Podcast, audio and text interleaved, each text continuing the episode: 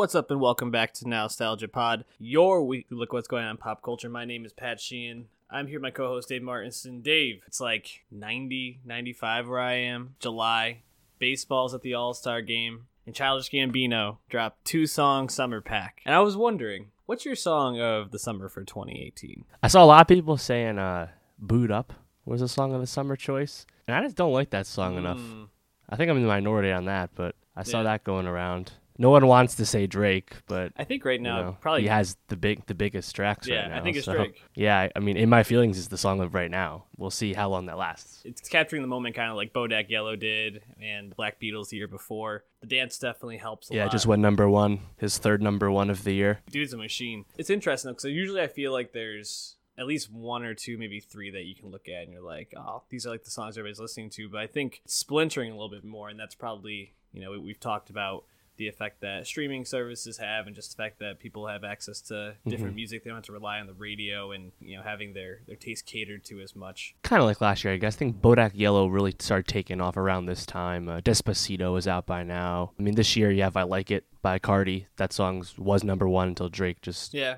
dethrone that, but that, that song will be around all summer. I don't know how different it feels from last year, but yeah, I mean, to your point, anything can really take off in theory with streaming. So, still not over though. We always forget that like July's when Bodak took off, so you got to give it more time to really make an assertion. But yeah, I guess Drake and Cardi are in the lead right now. Yeah, I mean, we're more than halfway done with July, so it's crazy because I feel like sooner rather than later we'll probably be talking about our our fall preview, which just always feels crazy to be moving into like the last third or, or fourth of the year. We got a lot to talk about today, though. We got a couple albums. Sorry to bother you. We're gonna start off with some Emmy nominations. Before we jump into any of that, please subscribe on YouTube. Go to soundcloud.com slash nostalgia pod. Give us any feedback on iTunes with a rating and review. And also hit us up on Twitter at nostalgia pod. We just posted a little while ago about the first poster for Aquaman. What did you think of that poster? I actually thought it looked really good. I mean, J- Jason Momoa is awesome. That's a movie that has a lot of technical hoops to jump through, being underwater and whatnot. And James Wan even spoke about the challenge of that. So I mean, I'm really interested to see what it looks like because I thought the Atlantis scenes in Justice League, which definitely didn't have as much time put into them as the Aquaman scenes will. I thought those Atlantis scenes were just okay. That like look can't fly when it's most of the movie. So I'm uh, looking forward to that. It's funny, San Diego Comic Con's this weekend, and that's probably the biggest pop we're gonna get from it is the Aqu- first Aquaman trailer because no Game of Thrones there, no Westworld there. Marvel's taking a year off. They're not there at all. Just letting Infinity War and Ant Man take them through the year. So Aquaman will probably take over the weekend due to lack of competition from Comic Con. So we'll report back on that next week. It's a good moment for DC. Hopefully, they can put out a good trailer, capture that moment. My favorite tweet related to the Aquaman poster was someone putting Vinny Chase's face Yep. on it, which I just found hilarious. You know, you mentioned though Westworld and Game of Thrones. Both of those got a shit ton of Emmy nominations, dude. 22 for Thrones, 21 for Westworld. Handmaid's Tale wasn't far behind. We talked about what we wanted to see, maybe some predictions for the nominations last week. What stood out to you, or what trends did you notice with the nominations that came out? this is an interesting field in which case there's a lot of like stuff stays the same with the Emmys and stuff kind of is new. And anywhere you look with that, you can kind of pick up on that trend. The big headline that people were throwing out was that Netflix was the most nominated network, 112 overall, ver- uh, HBO with 108. HBO had been the most nominated network for 18 years in a row up until now.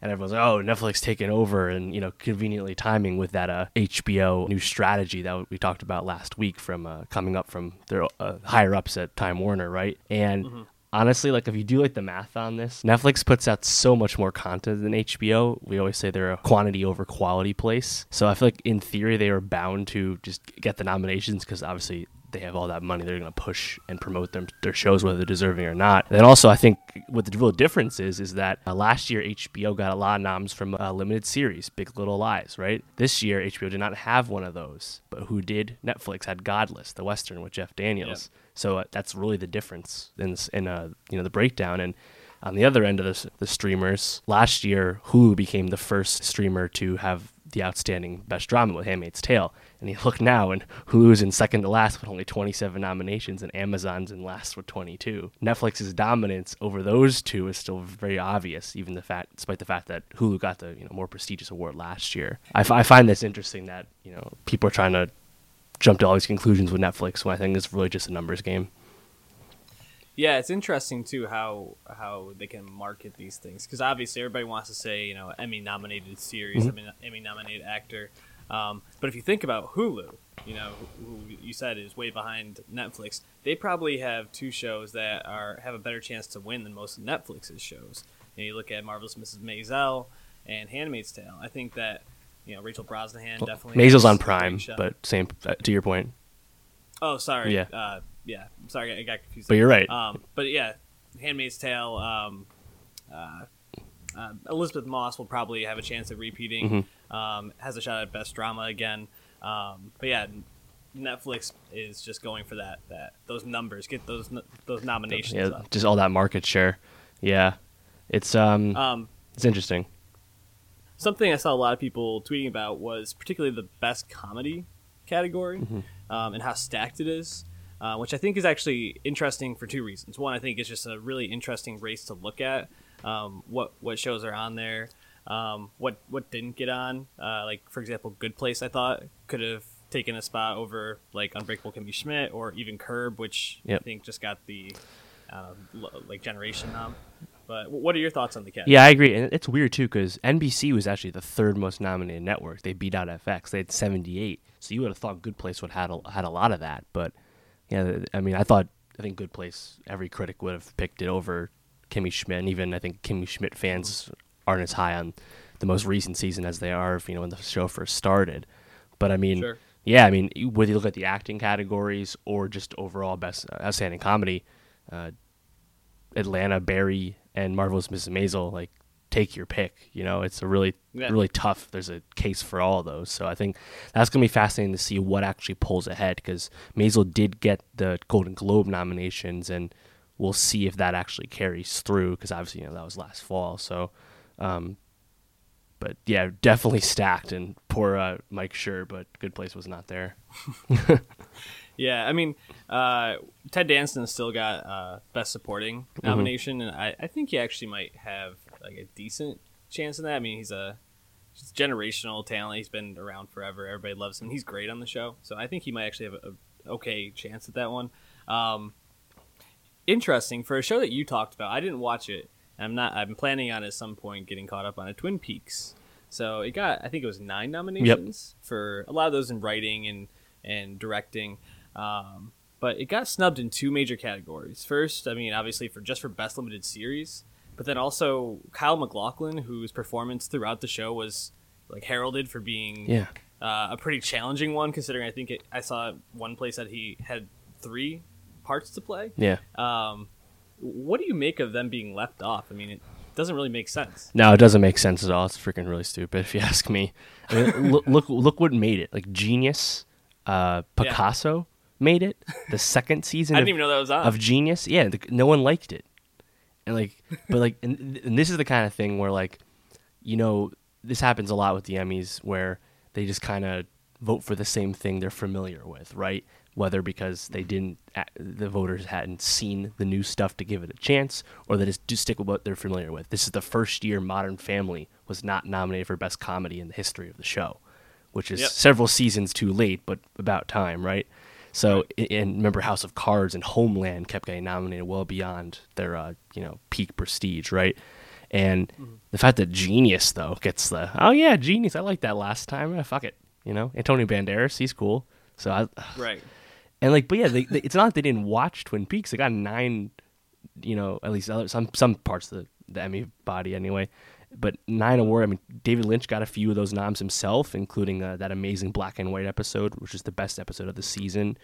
So I just and Kyle MacLachlan, yeah, I mean, he he was great. He was really great, and yeah, limited series is often tough, but not this year isn't that bad. I don't think it's it, w- it was going to be that competitive, and I, I just it just sucks that like you know maybe because it came out last year, it's a little old hat for the people. You know how the calendar works, but or maybe it's just Showtime's fault for not promoting it enough. I don't know, but it shouldn't have need to be promoted. It was a lot of TV critics number one or top five show of the year, you know. So that's disappointing. But at least it wasn't like totally totally overlooked. You know the way like like Young Pope. Did Young Pope even get any nominations last year? It got very few.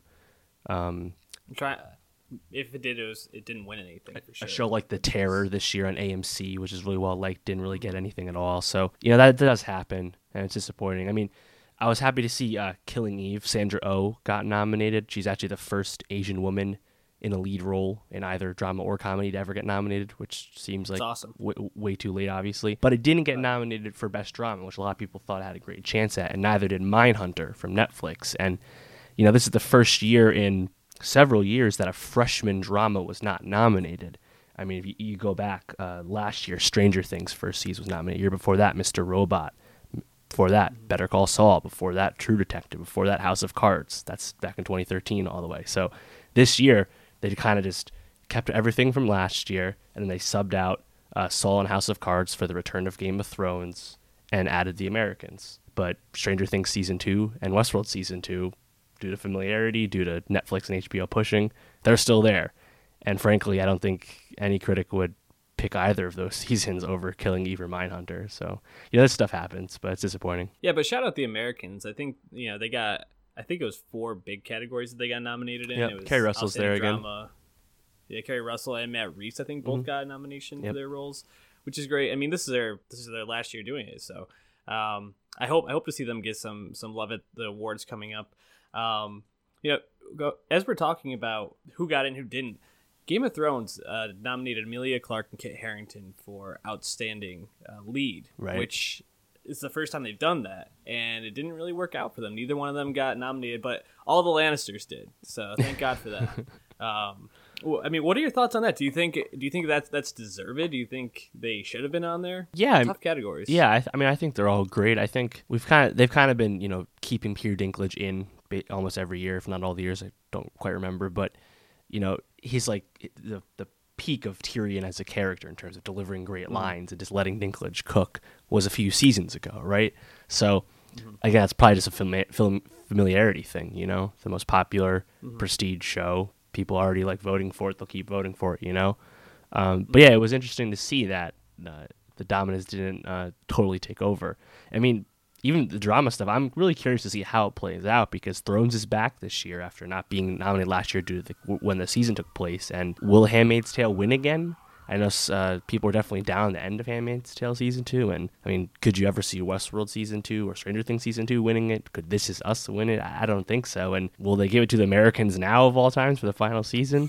So like, I really don't know what the front runner is for the drama, and it even permeates down to the actors. Yeah, it's tough. It's, I'm looking through the uh, lead actor in a drama series. I mean, Jason Bateman, Matt Rhys, Sterling K. Brown, uh, Milo from This Is Us. I can't say his last name. Ventimig- Ed Harris.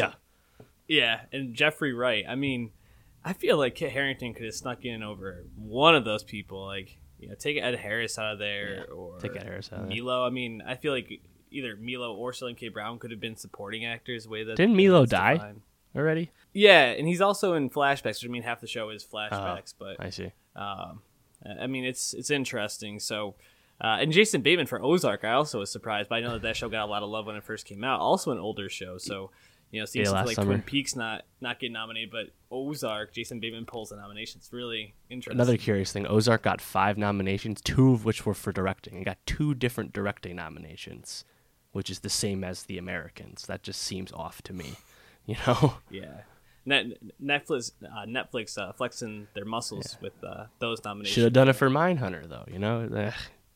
You know it is. a couple other other notes I made here that I just wanted to kind of shout out things I was either excited for or, or might be interesting to look look at as it approaches. Kenan Thompson for SNL. I mean, SNL got like I think four or five. Aidy Bryant, um, Kate McKinnon also got another one.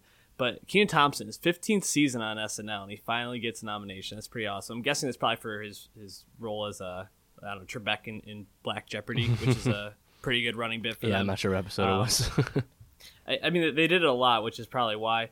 Um, John Legend has a chance at uh, securing an EGOT, which is pretty interesting. He got an Emmy nomination yeah, for for Jesus Christ Superstar. I feel like no one ever talked about him as like in play EGOT. So sh- No. shout out John Legend, former good music artist. Um, Alison Brie got snubbed for Best Actress in a Comedy. Um, again, tough category, um, but yeah, I thought she would definitely get in there. The last thing, Teddy Perkins got five nominations. That episode got five nominations. So I mean, if you if for any reason you've been like, ah, I'm not so sure about Atlanta, which at this point I don't really know what else I could say to sell you on it, Or go you- back and listen to our reviews. Yeah, or if you gave up on it for some reason, go back. Yeah. Watch Go back watch Teddy Ferguson. watch that. It's definitely uh, one of the standouts of the year. Something we'll be talking about. Any last thoughts for you? Anything you wanted to highlight? Uh, no, I think uh, you know, overall, I was more happy than I was mad. Any things I was mad about, it wasn't like total overlooking. Like pretty sure certain that Mr. Robot wasn't in there this time, and Mindhunter Mm-hmm. probably didn't have much hope. So that doesn't really surprise me. You know, shout out American Vandal, got a Reading nomination. It is what it is. I, I, I hope it. I hope it, people talk about it a little bit more and go back and watch it. It does have a season two coming out, which I'm Should be coming out soon. To see how that yeah, goes. no BoJack Horseman again. The BoJack heads hate Yeah, that. which- No, no love.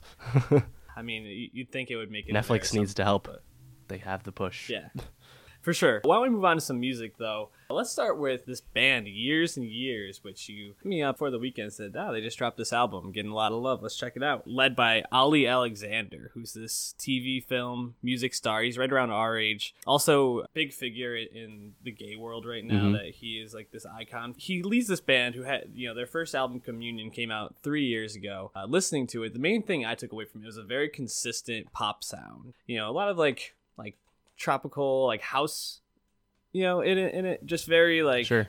it was good all the way through. Nothing really stood out. I know that you had a few songs that you liked from it.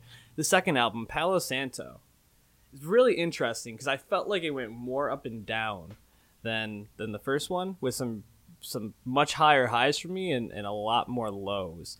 Um what's your what's your feeling around years and years just as a band and, and their their work so far? Yeah, I think the thing that stands out to me through these two records in three years is that the sound really did change for the sophomore album. That's usually not the case for a, any artist that has a successful first album that gets some love and gets some popularity, you know. But I mean, to your point, at the highs and the lows, I think the second half of Palo Santo uh, definitely is more the low end. But they do kind of, you know, trade a bunch of things off. Like it's not always synth poppy. I think the reason they're classified as synth pop band is because the writing is definitely pop music, you know, and Oh, yeah. And you know it's electronic sounding. But I think you know that electronic sound is much more diverse this time. Whereas the first one, it was almost like like you said, like a, like a tropical house vibe. It was more um, consistent in that regard.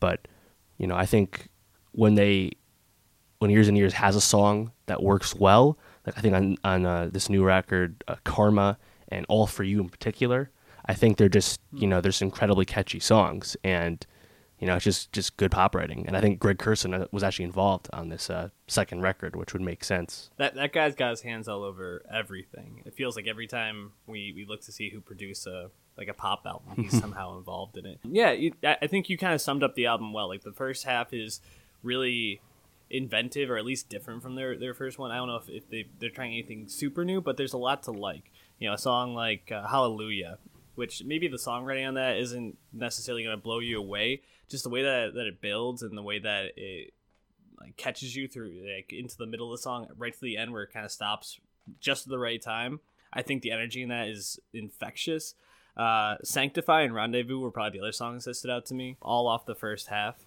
um, i feel like when they try to go slower and, and Yeah. bring the mood down a bit they, they kind of fall short so uh, it's gonna be interesting to see how they evolve, and it seems like this Olly Alexander guy is someone to really keep an eye on moving forward. I'm, I'm excited that we tapped into this because I feel like he's gonna be uh, a big player moving forward in the pop culture world. Yeah, he just gave a recent interview. I believe it was with Billboard, and he was just talking about, um, you know, like underlying like homophobia in the industry. And he's like, yeah, I mean, obviously now they all the execs all say good things, and you have Sam Smith to look at, a successful openly gay artist, you know.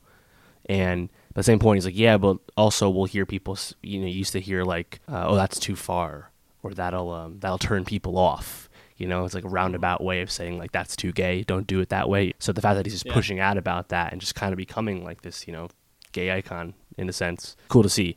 And he's definitely a personality. I don't think his like his voice is you know fantastic or anything, but I do like I think his vocal register does move a little bit when they're at their strengths when it's up tempo.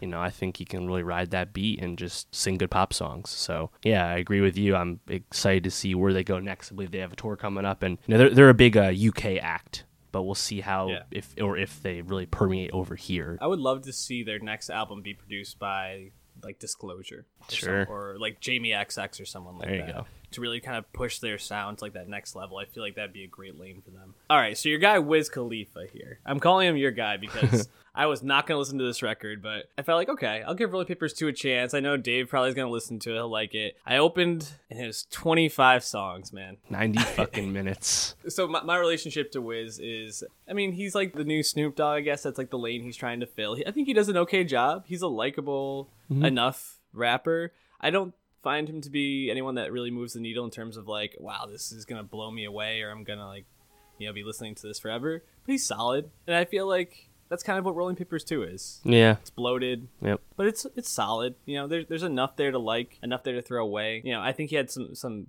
nice features on this, and he tried a couple things. I was surprised this was his first solo album in four years. August 2014 was Black Hollywood. That's the album where uh, We Dem Boyz is from. And like he's had a bunch of mixtapes and you know, like a collab project with Juicy J. And then he had a Khalifa, which was like a compilation album, really just a, a mixtape came out in early 2016. And they just call it album for like for like label reasons, you know, whatever, to satisfy a contract. But yeah, no, it's been a while for him to have a proper release. It's his sixth album, fourth major label album. I've kind of been lukewarm on Wiz for a while now, just because for someone with such a high profile, I mean, he really blew up fall of 2010 with Black and Yellow, right? That led up to the first Rolling Papers, which is uh, his first major label album, his first album for most people that ever heard of him. And it wasn't quite what people expected, but it also had a bunch of other hits like No Sleep. And, you know, he has these massive songs. I mean, we've said it before, but See You Again with Charlie Puth, the second most viewed Yeah. video on all of YouTube, 3.6 billion views. And again, that's probably more of a label creation for the Fast and Furious soundtrack, but still credited as a Wiz song. And- And he has all these songs and he does all these big summer tours. He's on one right now. And despite the fact that he's never brought up as one of the best MCs in the game, no one, no one ever thinks that. Even Wiz fans don't bring him up like that. Despite the commercial Yeah. success and relative longevity, in a sense, he's kind of like more. He's kind of like Big Sean, I guess, where it's just a product of diminishing returns. But I mean, and he's and because of that, the 25 track bloated 90 minute game those streams album is a bad fit for Wiz because you know what's going to happen. A lot of filler, a lot of repetitiveness, Yeah. stuff we didn't need to hear. We've heard a version of that song 10 times already from him, you know?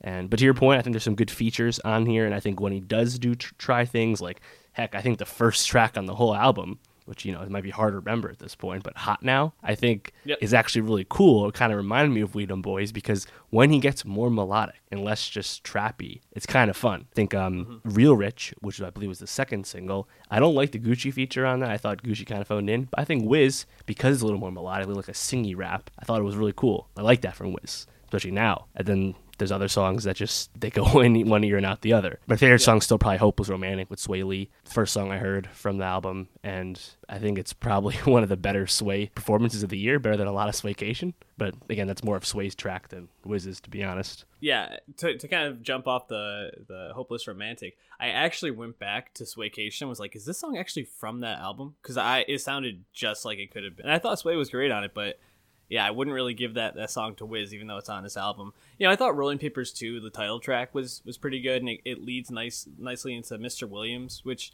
I thought was like a change up in sound for him that was a little bit airier, and he tried some stuff which I thought was interesting.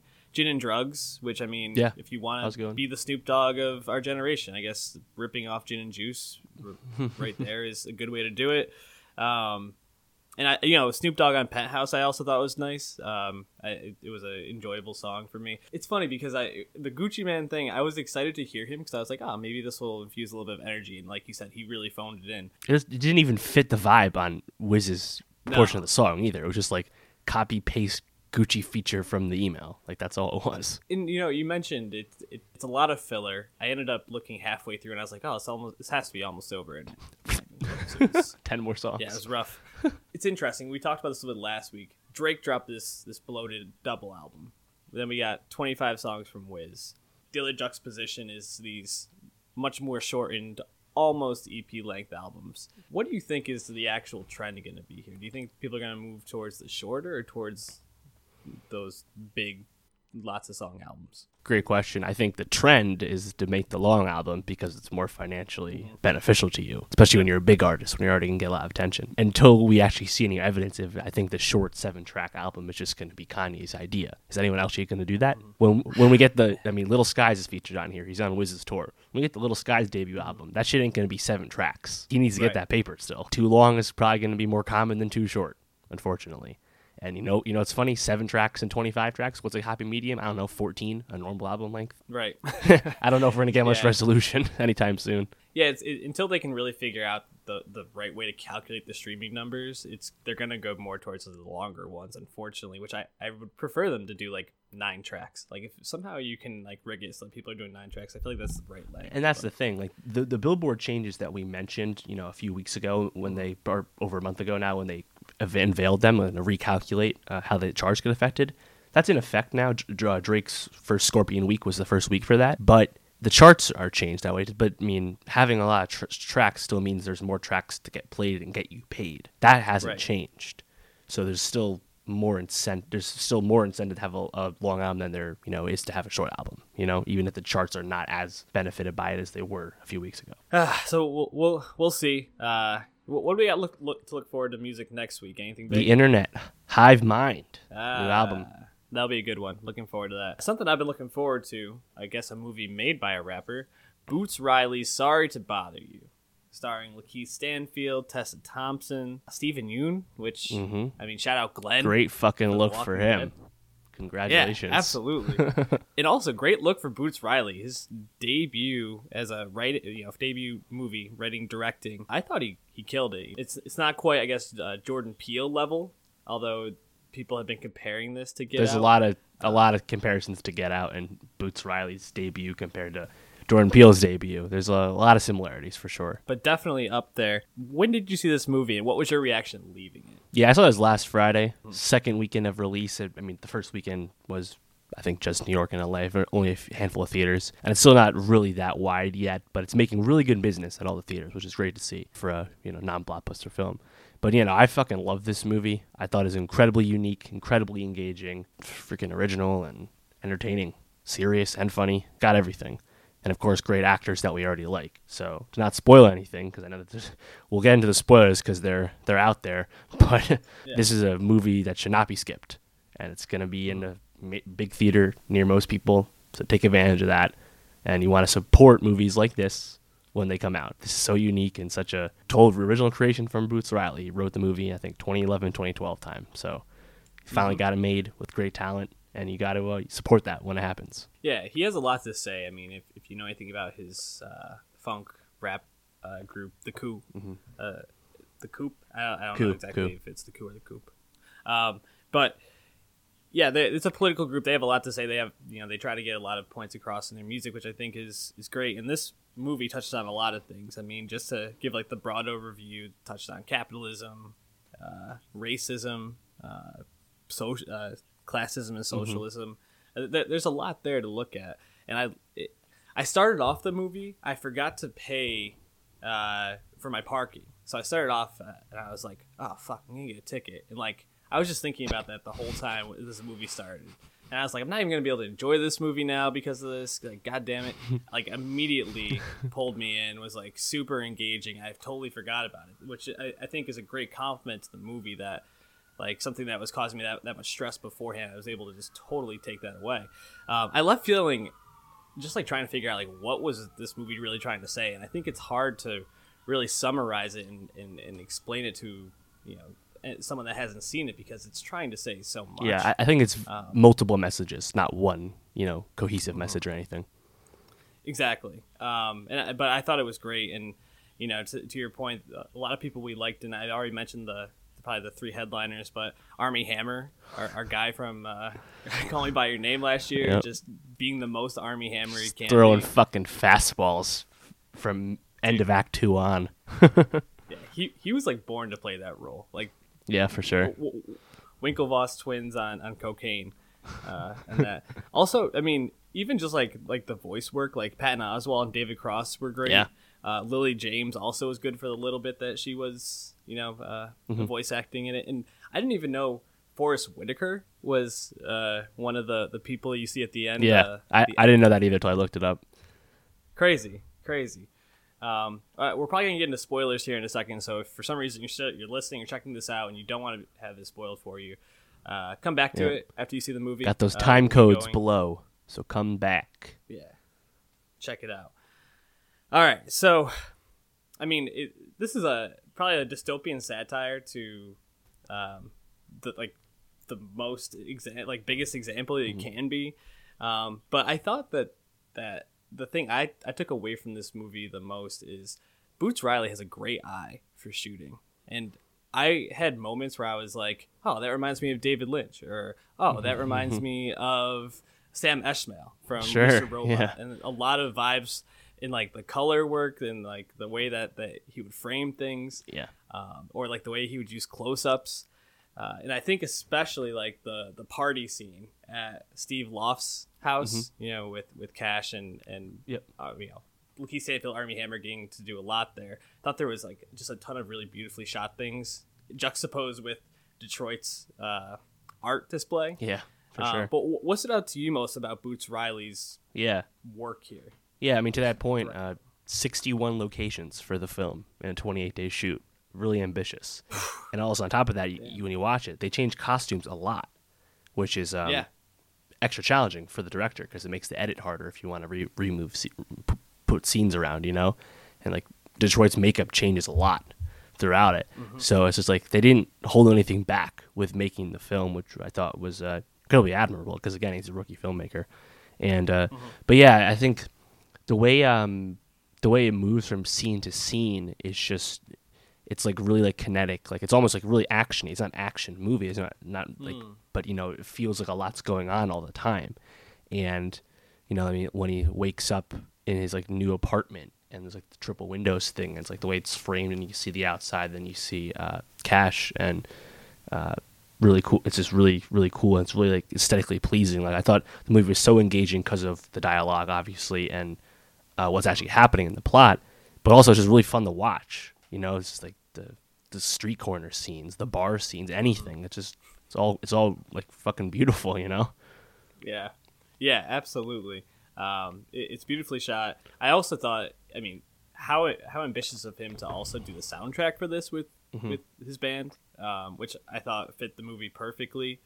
Um, who who was your biggest scene stealer for this movie? Which I felt like there were a couple for me, but I want to see what what stood out to you. Yeah, I mean, Lakeith Stanfield's excellent as Cassius Green. He's the lead, obviously, and shout out to him. He didn't get an Emmy nomination Yeah. for Darius from Atlanta, but this is his first true role. A lot of people probably first became aware of him from Get Out, but again, that's a small part for him. And so I'm really happy that he got this look, and he does a lot, a lot of work with this because his character does grow and does change throughout the film. And you know, I think he does awesome, but he's also kind of the, the plot mover, so it's tough for him to be the scene stealer. Um, Right. Tessa's great, really great. Yep. She's great in everything. Selma, Dear White People, Creed, Westworld, Thor 3, Annihilation, Now Sorry to Bother You. She's on a great run. And I just like I just like watching her act, you know? Yeah. Um, Creed 2 later this year, same thing. Um, Mm-hmm. But, you know, the probably the scene stealer for me is when uh, David Cross speaks. The white voice comes out really for the first Mm-hmm. time. And, and then, like, obviously it's spoiled by the trailer. Like, when you see that, like, the Right. movie just totally, like, turns it up to 11 at that point on once the path to being a power caller happens. And Oh, then I'm just like, fuck, dude, this is this rules, you know? Yeah, and and the way the way he shoots it too. I mean, the way it drops cash into the person's Yeah. home, and you see them like kind of interact. Great kind of idea. not Great idea. So so clever. Seeing them like like celebrating, you know, him with his like manager or whatever it was, like, and he, they would be like jumping around, dancing. Like at one point, he's like holding him as he's like celebrating, just like amazing. And the way it kind of takes off from there is great. And not only with you know Cash's development, but the conflict uh, and kind of what the whole movie was trying to say in general. I thought was great. You know who really stole a lot of scenes for me was uh, Kate Berlant. She played Diana Debauchery. Oh, yeah. D- D- D- Deb- Debouche, I think she yeah. said. Debussy. Yeah, Debouche. Um, but like when she was talking, that whole Yeah. like staff meeting was freaking hilarious. Oh yeah, Like, everybody in the dude with the scene was great. tattoos. Um, Yeah, I wasn't sure the that. murder analogy. Yeah, did he have tattoos the whole time? Because I didn't notice him in his first appearance. And then I saw them. I was like, oh, did those like? Did he have get tattoos for the next scene? You know, I had to I don't know, rewatch it. something I wasn't really paying attention Yeah, to. me I'll- either. I'll keep my eye out for that. But yeah, he uh, Um, all those uh, people were uh, were fun. Yeah. especially um, it, it, heck, his first interview scene, which is like the first scene Yeah. of the movie. Mhm. Yeah, I thought. I mean, yeah, that's really Yeah, great. that was great too. But uh, Kate Berlant also in the elevator, Yep. like just the way that she's like basically like trying to show like uh, Cash that she's sexually attracted to him, but like very like subtly. And then the elevator, Yeah, the which, whole- the first great all, bit. Shout out Rosario Dawson, like being the voice for that. What? But so freaking funny. Um, yeah, and then Omari Hardwick too. I thought was uh was really great, especially when he finally stops talking in the white voice. I like, thought that was, that was pretty a effective. great moment. Really earned. Yeah, definitely. Um, yeah. What, what other scene stood out to you? What else did you really like about the movie? I think my favorite scene is the rap scene at Armie Hammer's house Mm. because like you're watching the movie and like you get like the social, the social uh, message, you know, social comedy satirizing uh, capitalism in the workplace and whatnot. Yeah. You know, talking to your boss, all that stuff. That, that that's pretty present because it you know go, you know is there the whole time, and then Mm-hmm. Detroit's performance thing has you know a different angle, and you get that, and then the rap scene you don't really you don't really see that another another message another proclamation is coming until like right before it happens and it's mm-hmm. like oh it starts out like oh it's like this is like a Paul and like a you know like like dance for me you know like black minstrel shit right? And it's like okay I see mm-hmm. that. And then he brings in the rap music.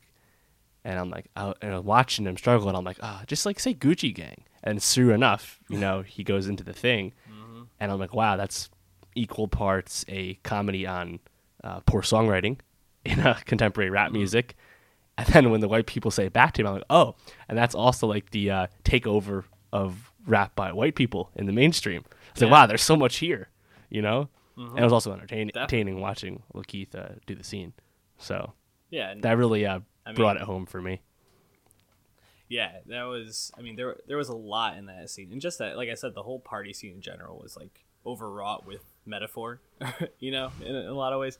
I I thought a, a scene that um, I really liked a lot was uh, when he was going to talk with Steve Lift about you know the proposition to become like the next Martin Luther King of the Equ- Equi Sapiens, and just like you know like all the different colored doors. Uh, the whole like back and forth. That's not Jade, it's. Olive. Yeah, I know that that was just hilarious in general. But it was just like in the way that they shot it, and you kind of start to see Steve Lift really coming. I mean, you already saw him as a douchebag when he like 1st approached him and was like, you know, like, oh, you can't use your like real voice here, and then he's like, oh, I'm just kidding with you.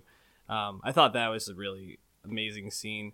Um, also, I, I like how they they made a commentary on like TV shows and how like pop culture in in Right. what we take in every day Fuck, really yeah. plays an impact. There's so much to really break down. um, And w- once Cash uh, like spills the beans on the Equisapiens Yeah. thing, right, with the proof from the video, what happens? Like he just raises the profile and the stocks go up. I'm like, oh wow, that's another thing where like you know bad publicity is good publicity and uh, popularity ju- usually just helps. You know, so, ah, there's, there, Yeah. there's so many so many little threads. Sometimes they're just acknowledged or shown to you, and other times they're really uh, move move th- through with. You know, is really impressive. And I mean, the whole third act with Equisapiens thing. I know uh, Boots Riley was saying that some people he would share the script with, because again, he wrote the script a while ago. Uh, they'd be like, "Oh, no, that's too far. Oh, now you lost me." Yeah. You know. But again, to his credit, his first movie, he stuck to his guns, and he was able to get this full movie made.